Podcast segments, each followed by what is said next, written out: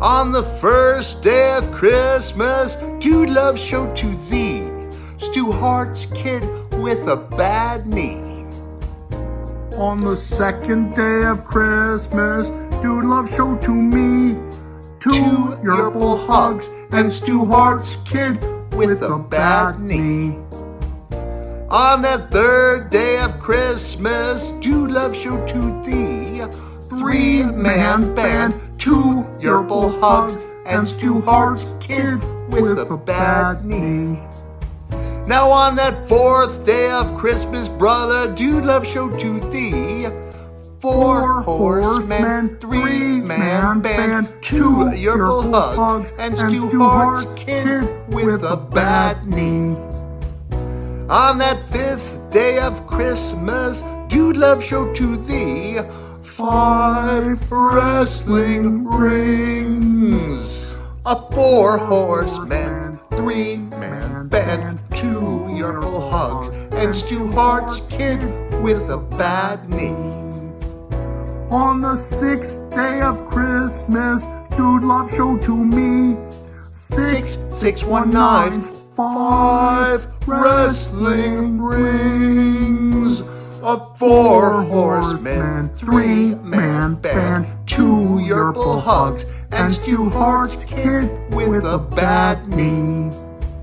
Now on that seventh day of Christmas, brother, Dude Love showed to thee a seven body slamming, six, six, one, nines, five wrestling rings. A four horsemen, not including Roma. Roma? Paul Roma was a... No, there's no way. There's no way Paul Roma was a horseman. On that eighth day of Christmas, brother, Dude Love showed to thee eight 80s gimmicks, seven body slamming, six, six, one, nines, five wrestling rings. Ow! A four horsemen. You, you're not kidding. Paul Paul Roma was a member of the four no four horsemen.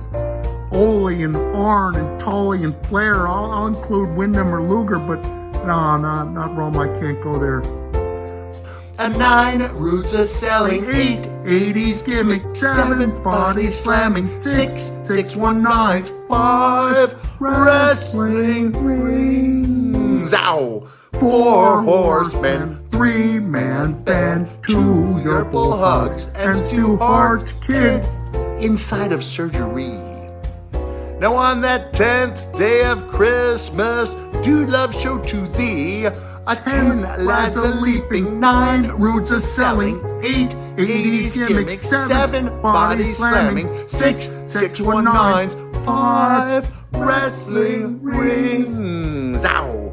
A four horsemen. I'm not counting Roma, two Yerple hugs, and Stu Hart's kid with a brand new knee. On that eleventh day of Christmas, Dude Love showed to thee eleven Roddy's piping, ten lads a leaping, nine roots a selling, eight 80s gimmick, seven body slamming, six six one nines, five wrestling rings. Ow!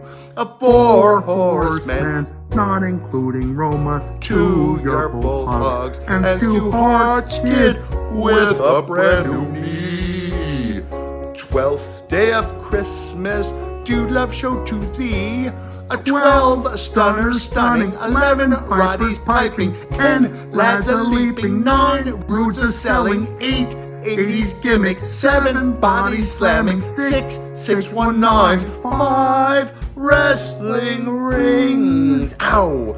A four horsemen, not including Roma, two Yerple hugs, and Stu Hart's kid with that brand new knee. Ow! Have mercy. I like to think we've covered the good and the bad of WWE CW while Yeah. talking on this show. I think so too. Yeah. You know what we haven't covered? The fugly. The- They're the- the- really fuckly.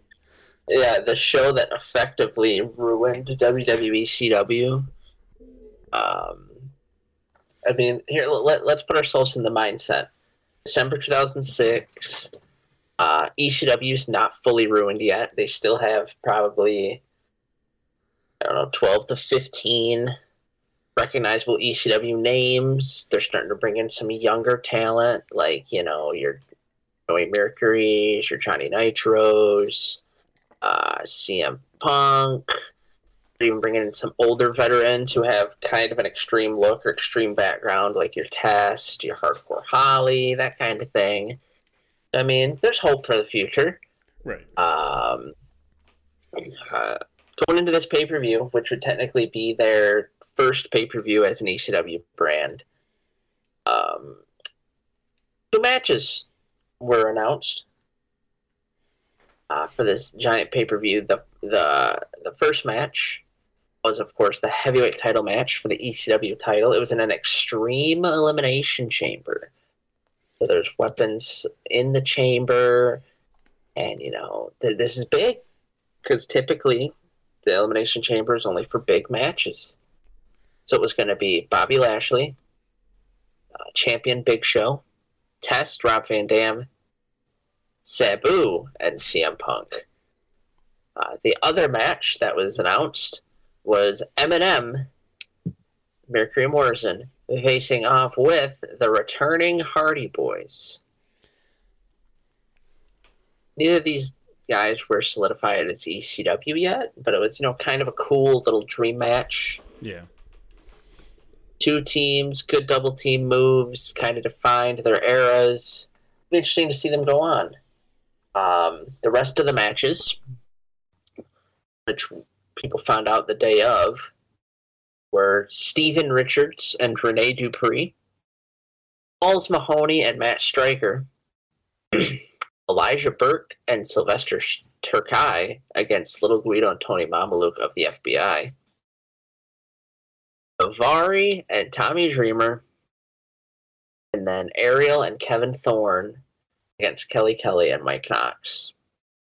Barn burner of a show. especially at a time when uh, you know big feud going on was the originals versus Paul Heyman, who turned on him. I think there'd be a little bit more to this, but nothing really there. I mean, if you go through the guard, Stevie Richards beat Rene Dupree. Uh, the Hardys beat MNM. Balls Mahoney beat Matt Striker in a Strikers Rules match. Fucking balls, Mahoney. Elijah Burke and Sylvester Terkay defeated FBI. Uh, Daivari, because the Great Khali defeated Tommy Dreamer, because that's what you want to do. You want to, you, you, want the heart and soul of the, the, the company to lose to, to Daivari, the manager of the Great Yep. Khali. Um, it, it honestly has always surprised me that Dreamer didn't quit before he did. Ariel and Kevin Thorne, who of course were the vampires, they defeated Kelly Kelly and her boyfriend Mike Knox. Um, during the show, you know, Sabu got taken out of the match, and Hardcore Holly was replacement. Which again, you know, that's just what you want an ECW pay per view is for Sabu not to be there. They figure no Sandman, no Sabu. You know, Sandman is the promotional poster. Yep, yep. um, let, let's just let's just go down this. So Hardcore Holly started with Rob Van Dam. CM Punk entered third. Um, he was eventually eliminated by Rob Van Dam. I, I remember the, the story about that was Paul Heyman wanted Punk to win this match, Yep, but he got uh, axed, and then he ended up getting eliminated first. Yep. Then Test eliminated Rob Van Dam and Hardcore Holly. And then Bobby Lashley eliminated, eliminated Test and Big Show. Uh, Paul Heyman was against Bobby Lashley winning this. Like you said, wanted CM Punk to win it, or he wanted an ECW original to win it. At one point, there was talks of having Dreamer in it to win it, having Sabu win it. Um, this was sh- either shortly after or shortly before Kurt Angle left ECW, and I know at one point there was talks of having him win the title. He had Bobby Lashley do it. I know Vince's thought they wanted someone to be the face of the company, but this just was not it. Um, this was the lowest buy rate for a WWE pay per view. And even worse, because of the backstage bickering about CM Punk and Bobby Lashley, this was the last time that Paul Heyman worked a WWE show in general until he came back with CM Punk. This was the event that almost got Paul Heyman out of wrestling.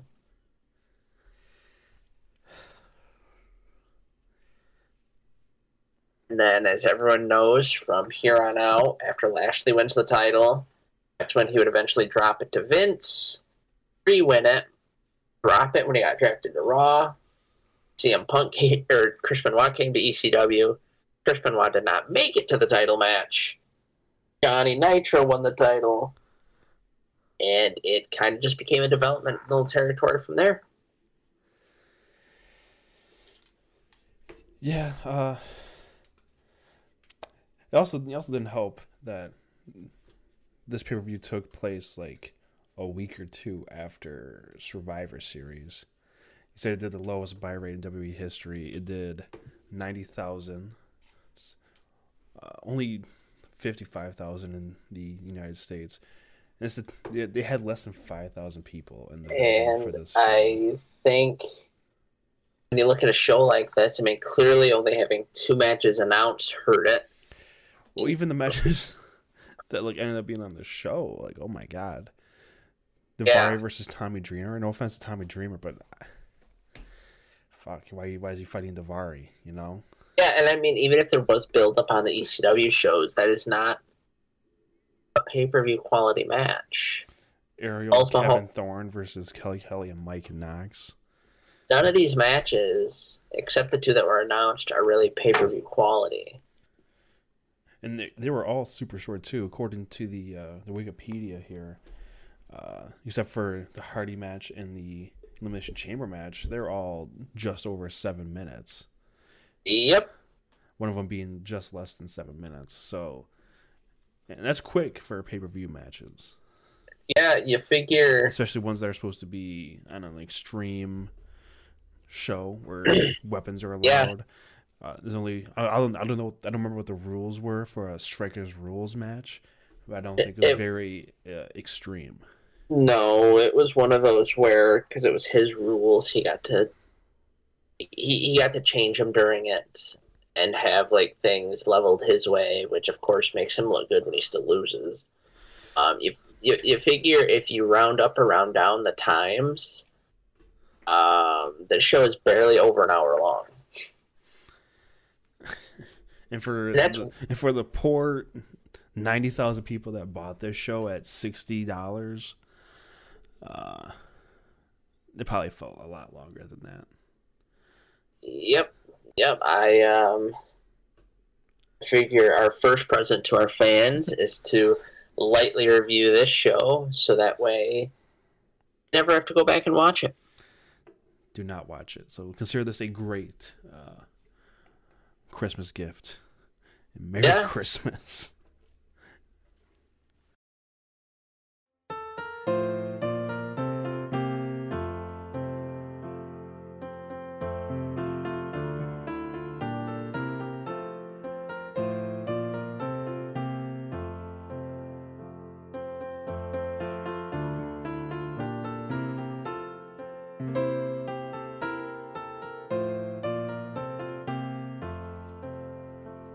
Wanted to get you a special present this year, and I know from dorming with you and from living with you, you love Star Wars.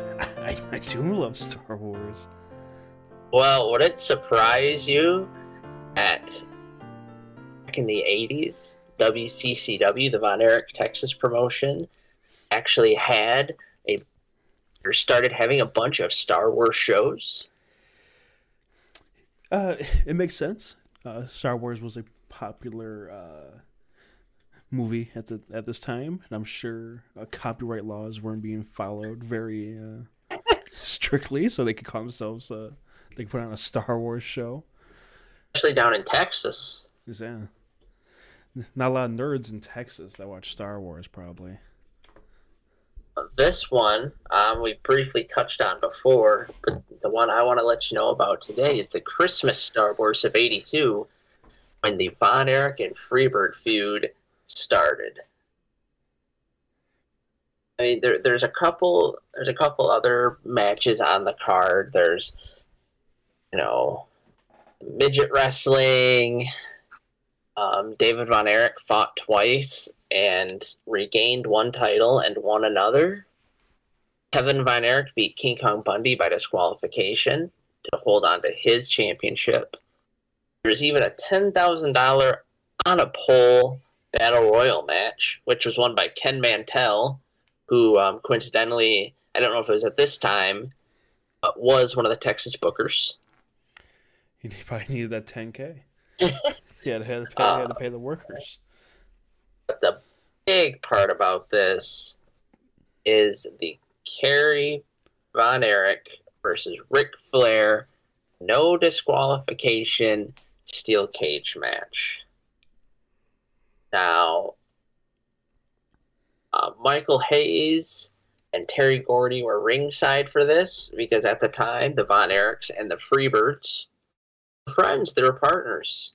Um, earlier in the night, David Von Erich, the oldest brother, teamed with the Freebirds to win the inaugural six man NWA World Tag Team Championship, Texas version, of course. Um, and Michael had actually been voted in to be the special referee of the match.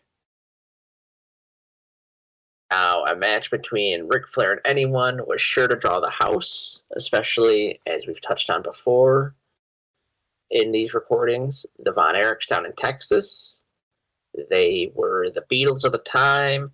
Everyone loved their look, everyone loved their wrestling. They didn't have a gimmick because they didn't need a gimmick. And then, as I said, Michael Hayes was the babyface, so in a way, he wanted Ric Flair to drop that championship. Um, during this match, Michael Hayes called it right down the middle, as much as he didn't want to want to, because he wanted his friend to win it. And then the ending of the match commenced. Michael Hayes ended up trying to urge Kerry Von Erich to pin Ric Flair after he knocked Ric Flair down. And then, as he was telling him to pin him, telling him to do anything to him, that's when Kerry, you know, the good old Texas babyface, refused, and I'm not going to pin him.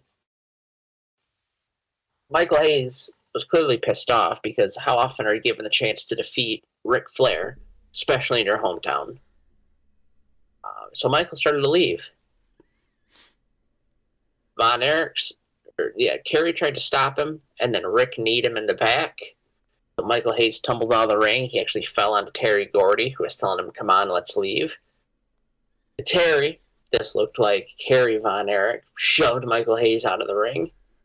So Terry Gordy slammed the door on Kerry Von Erich's head. Michael Hayes came back into the ring to do his refereeing job, and he counted Kerry Von Erich's shoulders down. He tried to count it for a three, but he clearly kicked out at two. So David Manning, someone that we saw at that Ric Flair's last match, um, Ric Flair roast, Oh, yeah. rejected the free he rejected the Freebirds and he announced the match was not over. But minutes later, he had no choice but to call for the bell because Kerry Von Erich was unable to continue. It was these circumstances that led Von Erichs and the Freebirds to fight for about five years, and even some years after that. All because Kerry Von Erich wouldn't take the easy title win which in a way is ironic because the next time that he won the title and the only time he won it because he was given the spot because his brother died. So i mean i don't know why one easy way of winning it is different than another. But it's between von erichs and texas pride. All I know is it doesn't seem like anyone on this night was truly feeling the real spirit of Christmas. That had to be the worst thing that happened to the Von Erichs, right? yeah, yeah, yeah, yeah. Yeah. Nothing else happened to him.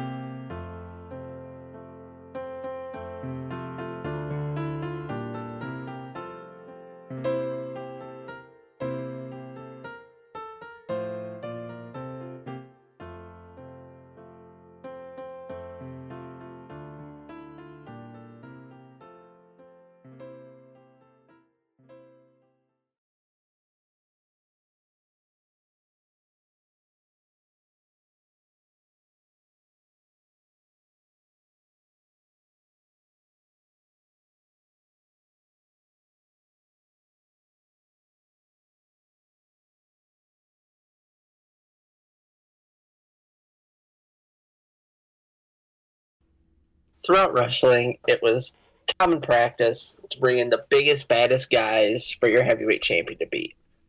Although Hogan did it for years, Cena did it with people like the Great Khali, Snitsky, and Umaga. One of the biggest perpetrators of this was Jerry the King Lawler. Now, of course, this was Memphis. It's some of the goofiest fucking gimmicks in the world.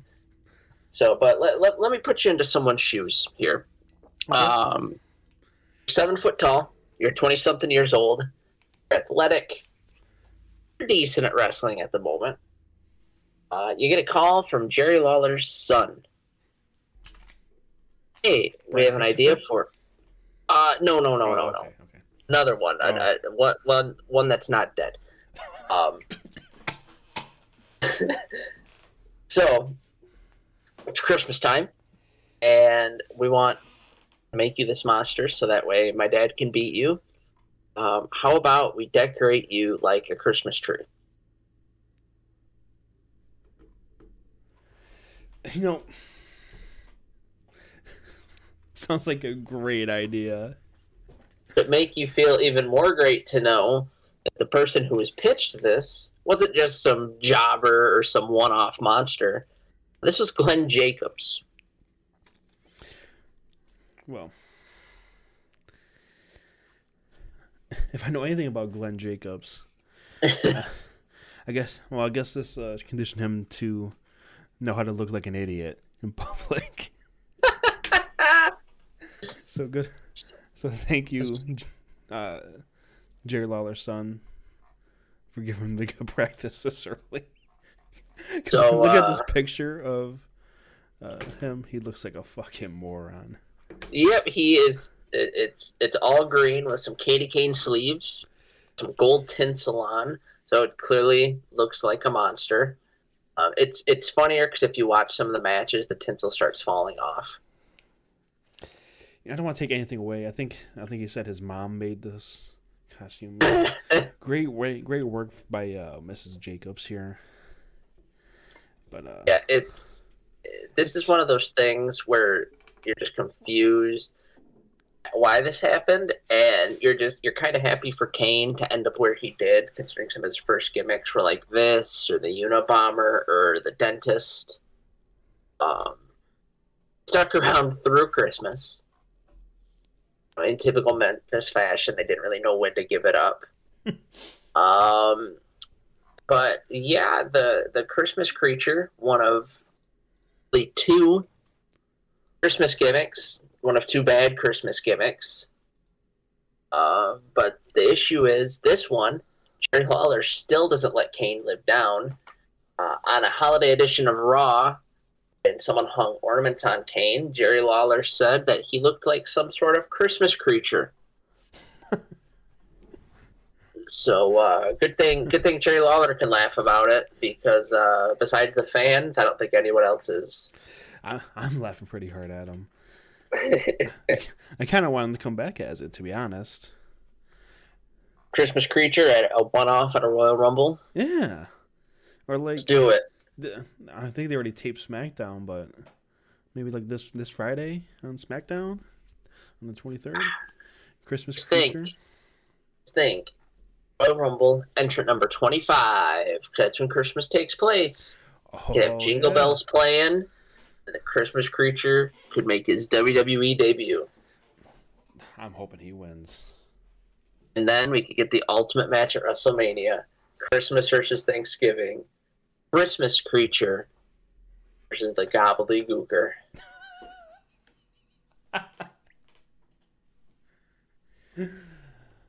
Yes.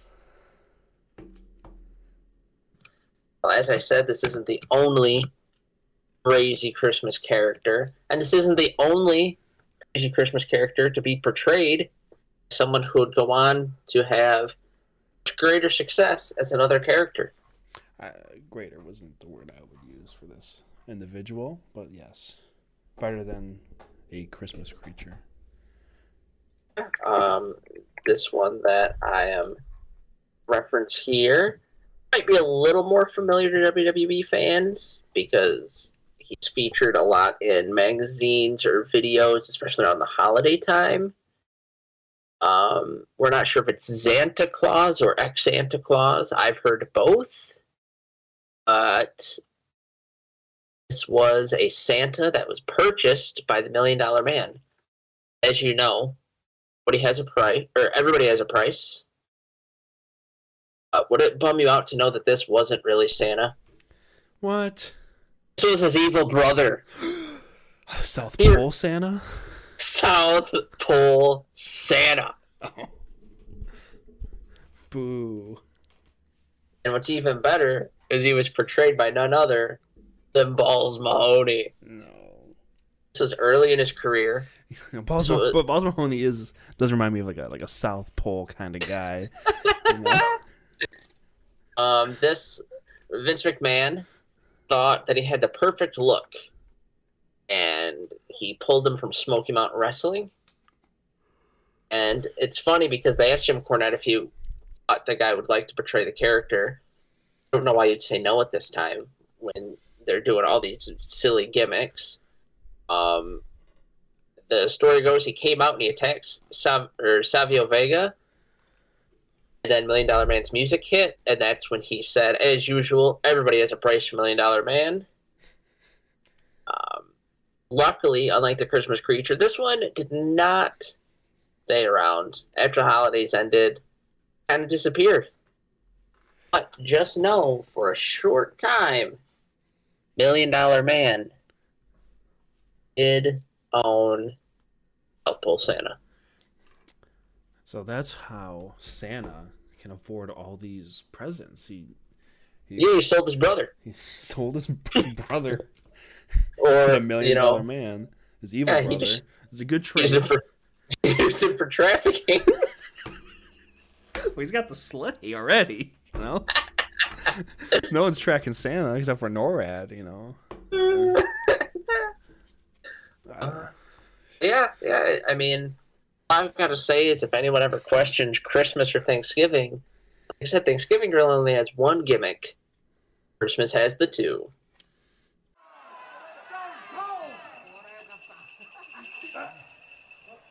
Would you stop rattling that son bitch? Thank you. What? you're rattling that What- What were you supposed to be? Tajiri Claus. No, to you guys? I'm so stupid. What was I thinking? You're Santa Claus. Hey, well, I'm in the Christmas spirit. I made me up a little list for you. What? I said I made, I made a Christmas list. What? I made a Christmas list. What? What? What? What? What? Shut up! I'll tell you. What is Japanese for saying that he understands everything that I'm saying? Oh, hey, there's a method to his madness. He's a very smart man. So here's what I got, Santa, Tajiri Claus. Here's the thing. So, You okay? What? Let me get settled in here. Someone got a camera they can take our picture. Here's the things I want, Tajiri. Uh, Tajiri Claus. What? I'll take. let me warm up a little bit. I'll take a case of beer. What? A fifth of Crown Royal. What? Another shot at Booker T. What? Some more beer. What? A shot at the Undisputed Championship. What? A brand new pickup truck. What? More beer. What? A deer rifle. What? And another middle finger? What? So I can flip everybody off. If we're gonna drink some beer tonight, give me a hell yeah! WWE movies, all, dating all the way back to the Hulk Hogan era, they've always been chef's kiss, fantastic. Should have all the awards, no negativity, great family films, mom, dad, and the children to sit down and watch. Don't you agree? Yeah, I do agree. I mean, I know that you got to review Mr. Nanny. Unfortunately, that was. Uh, Probably one of your greatest moments. I think so. Actually, it was. It didn't feel like torture at all. What if I had told you that wasn't the only Hogan movie from that era? I would say, I, I can't wait to watch it. What if I told you that this one was called Santa with Muscles? Jesus fucking Christ. Okay. uh, it sounds great. It sounds like it won an Oscar or whatever they're called. What do they win? I don't even know. A People's Choice Award? I don't know. If I told you the main plot of this is that he's getting chased by the cops, Hogan's character, hmm hides inside of a local mall where he finds a Santa suit. After putting the suit on, he ends up bumping his head and developing a case of amnesia, forgetting who he is entirely. Until he is woken up and convinced that he is the real Santa due to a shortage of mall Santas. I kind of want to watch this movie, Logan. if it if it has Hogan's bad acting in it and Hulk Hogan pre- pretending to be Santa, This is also one of Mila Kunis' first movies. really, Yep. she has to be like what, twelve in this? I think so. Uh, but this isn't the only fun wrestling Santa movie that's available. Other is Santa Slay, stars other former WCW champion slash WWE Hall of Famer Bill Goldberg. You know, I always thought of Bill Goldberg as a great actor, so I'm sure this movie is. So I'll just I'll give you the I'll give you the plot for this one too, and you can let me know if it sounds like something you'd watch. So in this, Santa is the evil son of Satan. And he is the product of an immaculate conception. okay. Um, Oh, so he's like Every- Santa's supposed to be like the the like the uh, the Antichrist, Okay. kind of. Okay. Uh, every. Christmas, goes on a rabid killing spree. And this is stopped when a Christmas angel shows up disguised as an old man, challenges Santa to a game of shuffleboard, and when Santa loses, he is forced to retire to hell for the next thousand years. Uh, so then, after a thousand years, he's back and with a vengeance. Oh. My favorite part of this is the fact that Goldberg, clearly Jewish, is a killing Santa Claus. Recently, this, he was voted as the ugliest Santa, which I mean, I'm only assuming it's because he's a horror movie Santa. It doesn't look bad.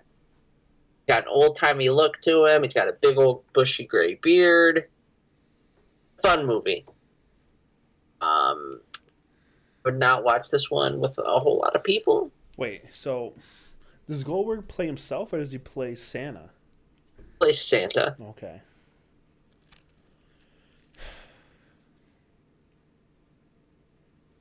This, this Um, yeah, bad, Logan. it's bad, but in a very good way. Oh, it's not bad in a good way. Movie starring The Miz. Well, he is the most must-see WWE superstar of all time. I think only Triple H has had worst movies with starring roles than The Miz. Really.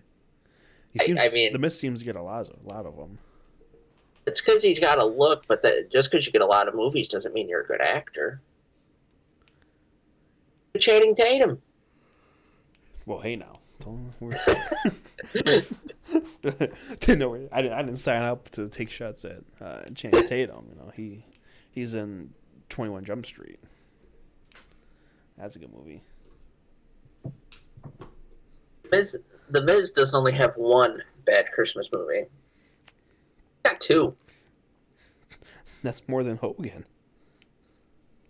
Um, I guess the first one we'll do is Christmas Bounty. Um,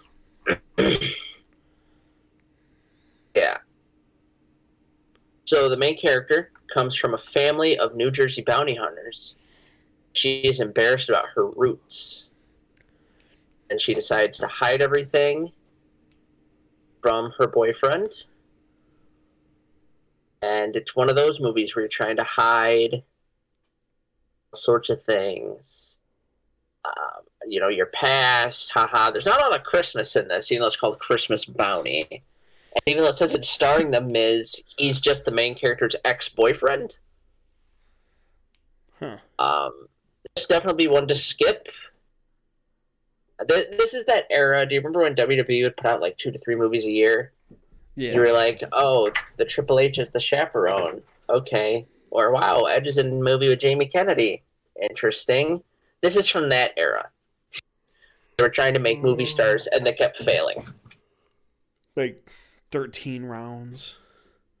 Yeah. yeah, or 12, rounds. t- Twelve rounds two. The Marine five. Every male wrestler got to be the Marine. And and with how you know, because that, that was kind of a stereotypical description there. You know, trying to hide your past so your boyfriend loves you. Um, Santa's little helper. This one actually stars the Miz, like he's actually in it for more than a few minutes. He's a superficial businessman that is trying to close down the youth center. Nice. Isn't that just scream Lifetime movie? Yeah, it's just like it's a stereotypical like Christmas villain. Rich man tries to ruin the community during Christmas time. Yep. Do you, do you see? Do you see what his name is in this movie? Uh, yeah, Dax Ardwick. Dax Harwood. Yeah, he's the third member of FTR. um, and then in this, Santa is trying to find his new ho ho ho, which is the word for executive vice president in this world. Um, then this person that is trying to be hired gets sent to Mrs. Character's home, and they go through the usual shenanigans until Maurice and the love of the main character fall.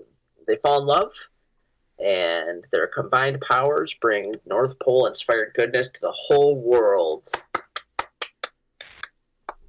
Yay! Yay! Christmas. The Miz Yeah. saved Christmas. I mean, instead of sitting around the fan the tree with the family for the Muppet Christmas Carol, Rudolph the Red-Nosed Reindeer, Home Alone, pop one of these four movies in. Uh, Whether it's Hogan, Goldberg, For the Miz, these are the movies to watch.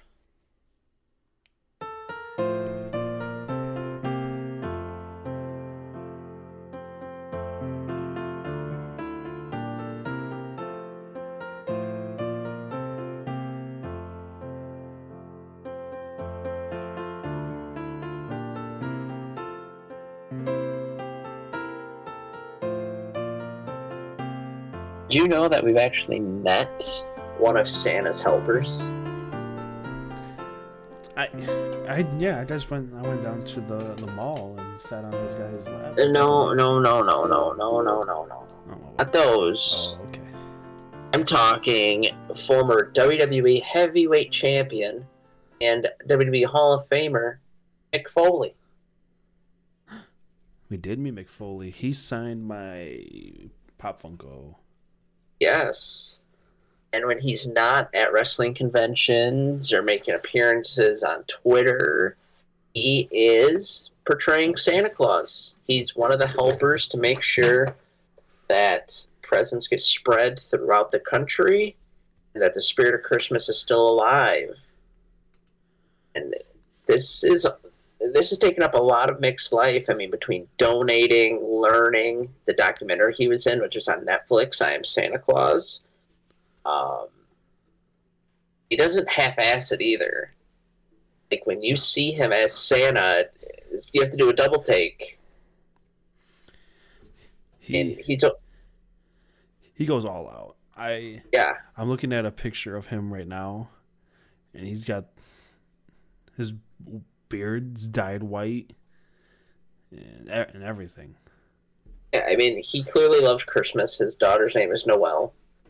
Um, I didn't even realize that. Is that why she's named that? I believe so.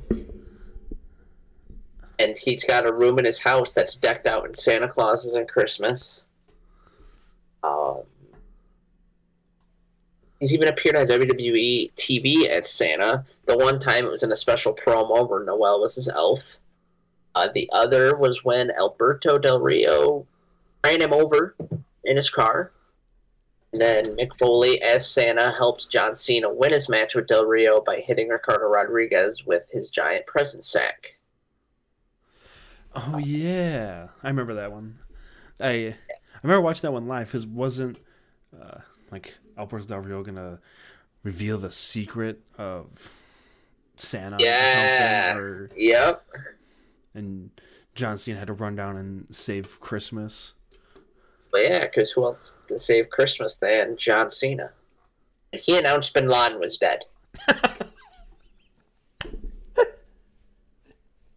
um, but but Mick, Mick Foley as Santa, like I said, this isn't just like a hobby for him. This is almost part of his life.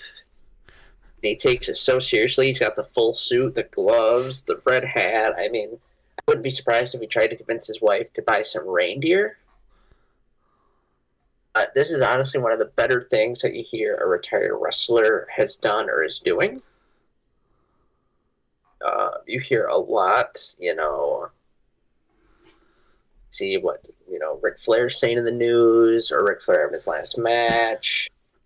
Uh, Hulk Hogan at opening up the beach shop. Uh, Just that kind of stuff. So I, I'd, I'd like to applaud Dana Foley, who's officially become another face of Mick, is when Pro Wrestling Tees released pins of Mick Foley. You had a Mankind, you had a Cactus Jack, a Dude Love, and then you had a Santa Mick.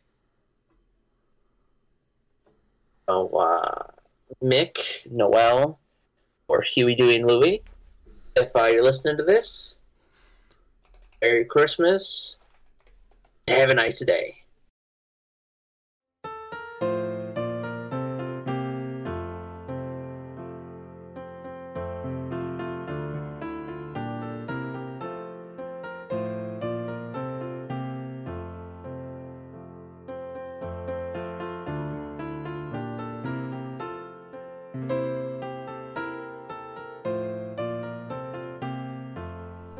Anthony, Christmas time is obviously around us. We're talking about some of the, um, I wouldn't say best, I guess I could just say things that are Christmas related in wrestling. Um, tell me, wh- which one of these matches would you would you want to talk about? Because uh, they they all just sound they sound like classics. They could be up there with the ladder match from WrestleMania 10. Could be up there with the Iron Man match between Shawn and Bret Hart. Uh, so you just tell me there's a there's a mistletoe on a pole match. Um, there's a boiler room brawl on Christmas. Uh, there was the Jingle Bells match, which was all women. It was their sexiest Santa outfits. Uh, uh, Santa Claus match, which was Tajiri Claus versus Bubba Claus. Eggnog match, where Torrie Wilson and Stacy Keibler fought an eggnog. Nice. Christmas present on a pole match. Good Santa versus Bad Santa. All the Many Miracle on 34 Streets. another good Santa versus bad Santa match, but this one at a tribute to the troops. Then finally, the Christmas Wish Battle Royal, where the winner to make the ultimate wish.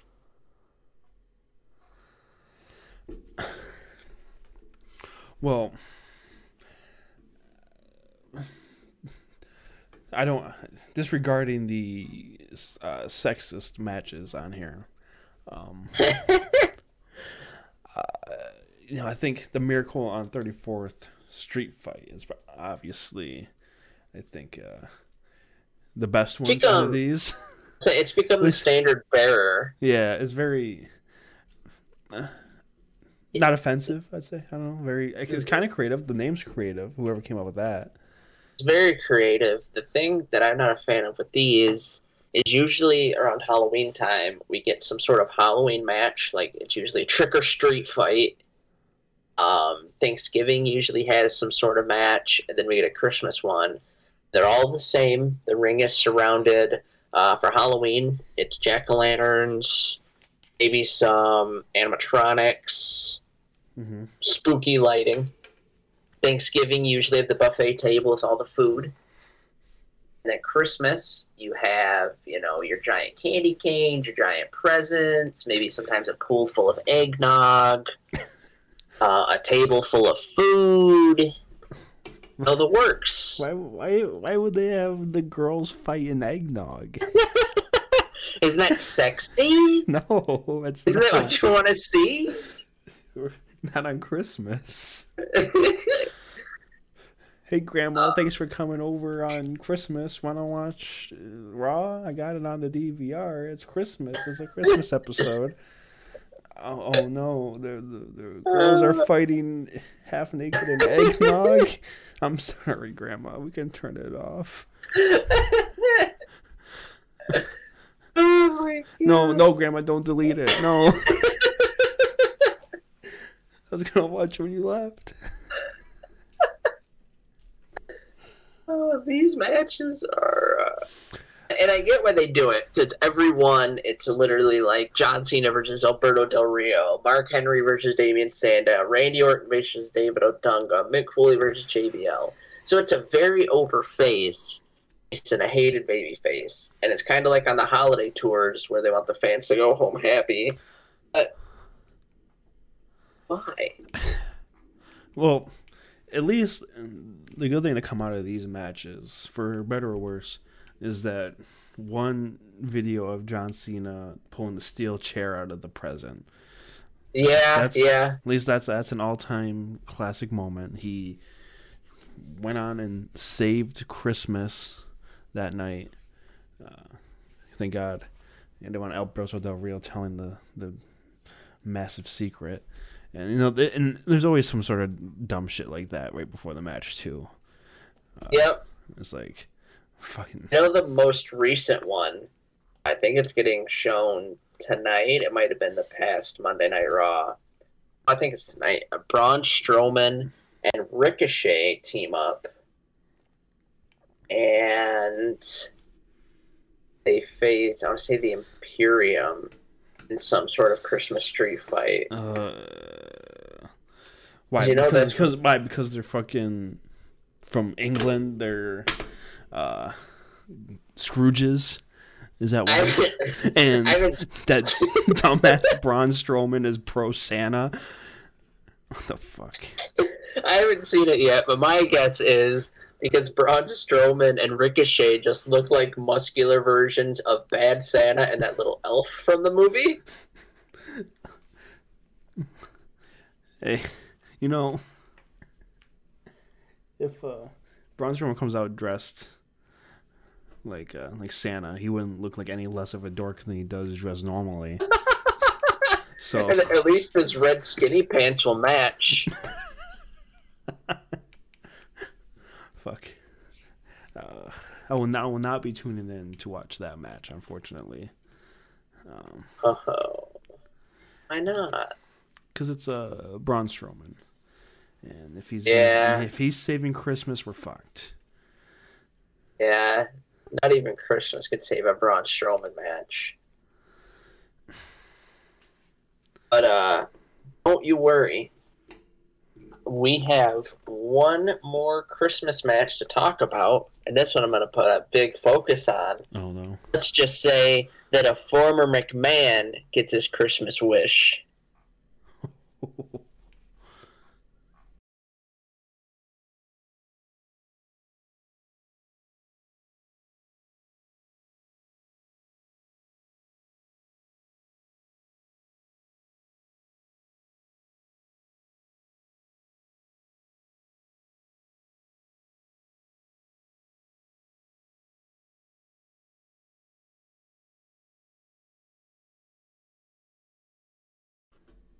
Earlier, we've talked about Mick Foley as Santa Claus.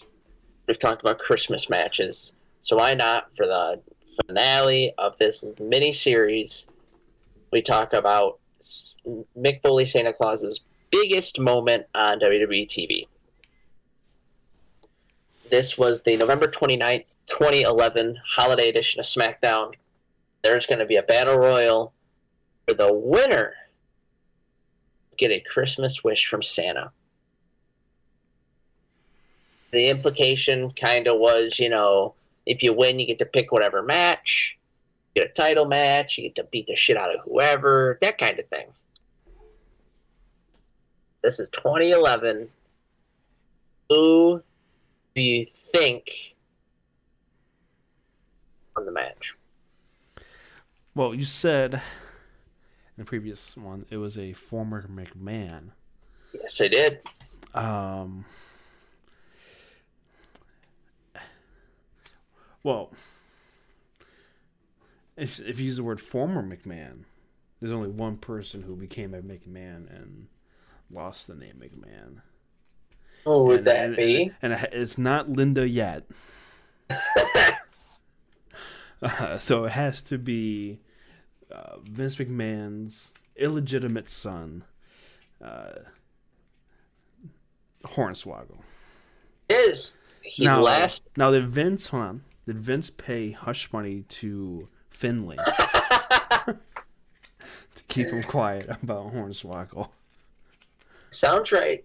Sounds about right. Anyway, Hornswoggle got his Christmas wish. Yeah, he last eliminated Sheamus. Let that run through your head. Hornswoggle last eliminated Sheamus. Um, Good. he had a Christmas wish. You know, he could have wished for a title shot. He could have asked or wished for real gimmicks or real storylines. could have asked for a real ending to the anonymous GM. Um, but you know what he you know what he asked for? What do you ask? Ability to verbally communicate. Hey, that's that's a good wish. And Kind of kind of selfish, but Yeah. This didn't end up getting him.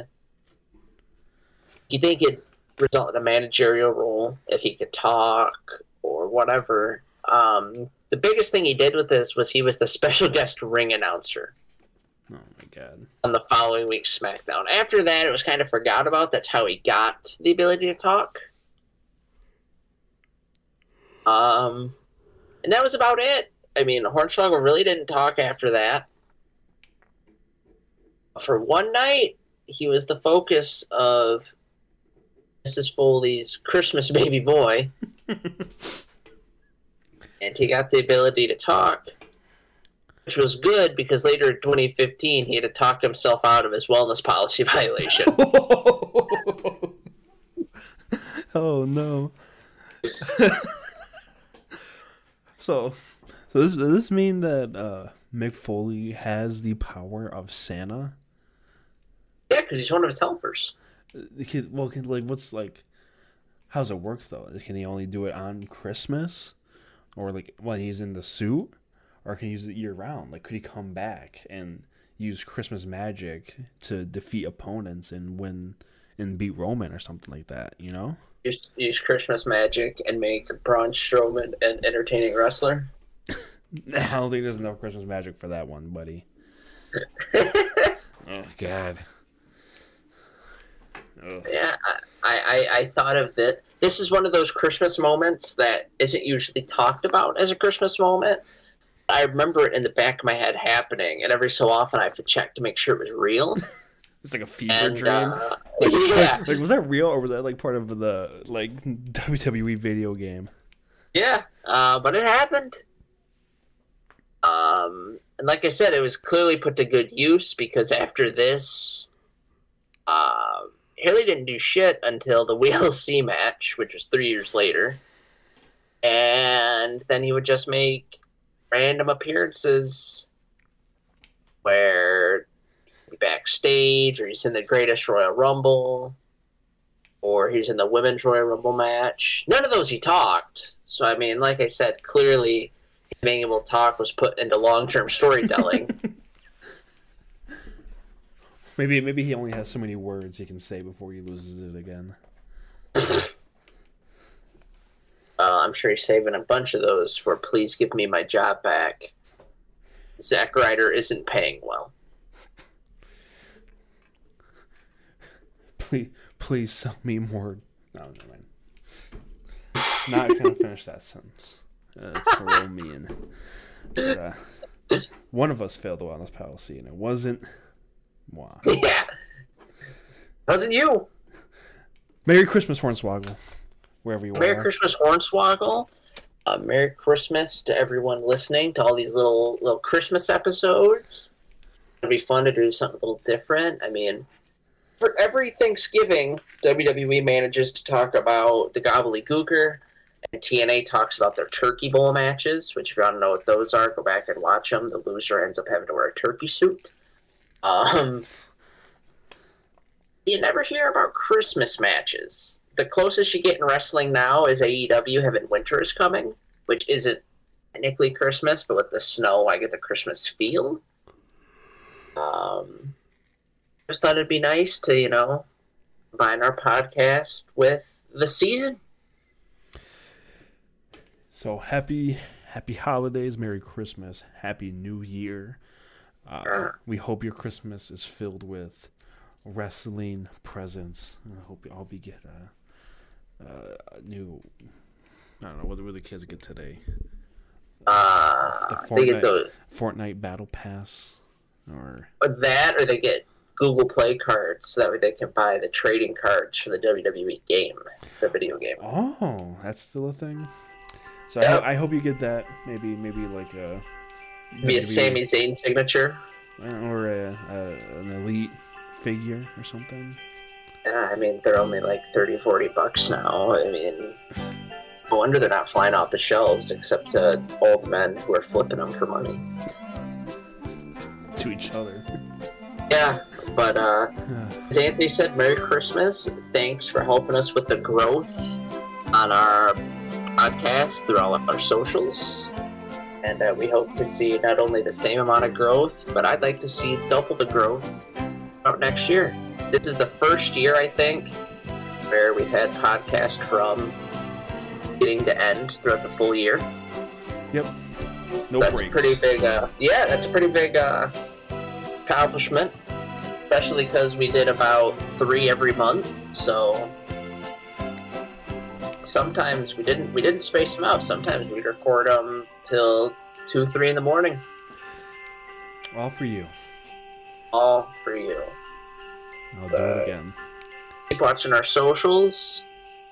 Keep listening to the podcast, and when we get them posted, keep watching those YouTube vids. The only present we need is likes, comments, and subscriptions.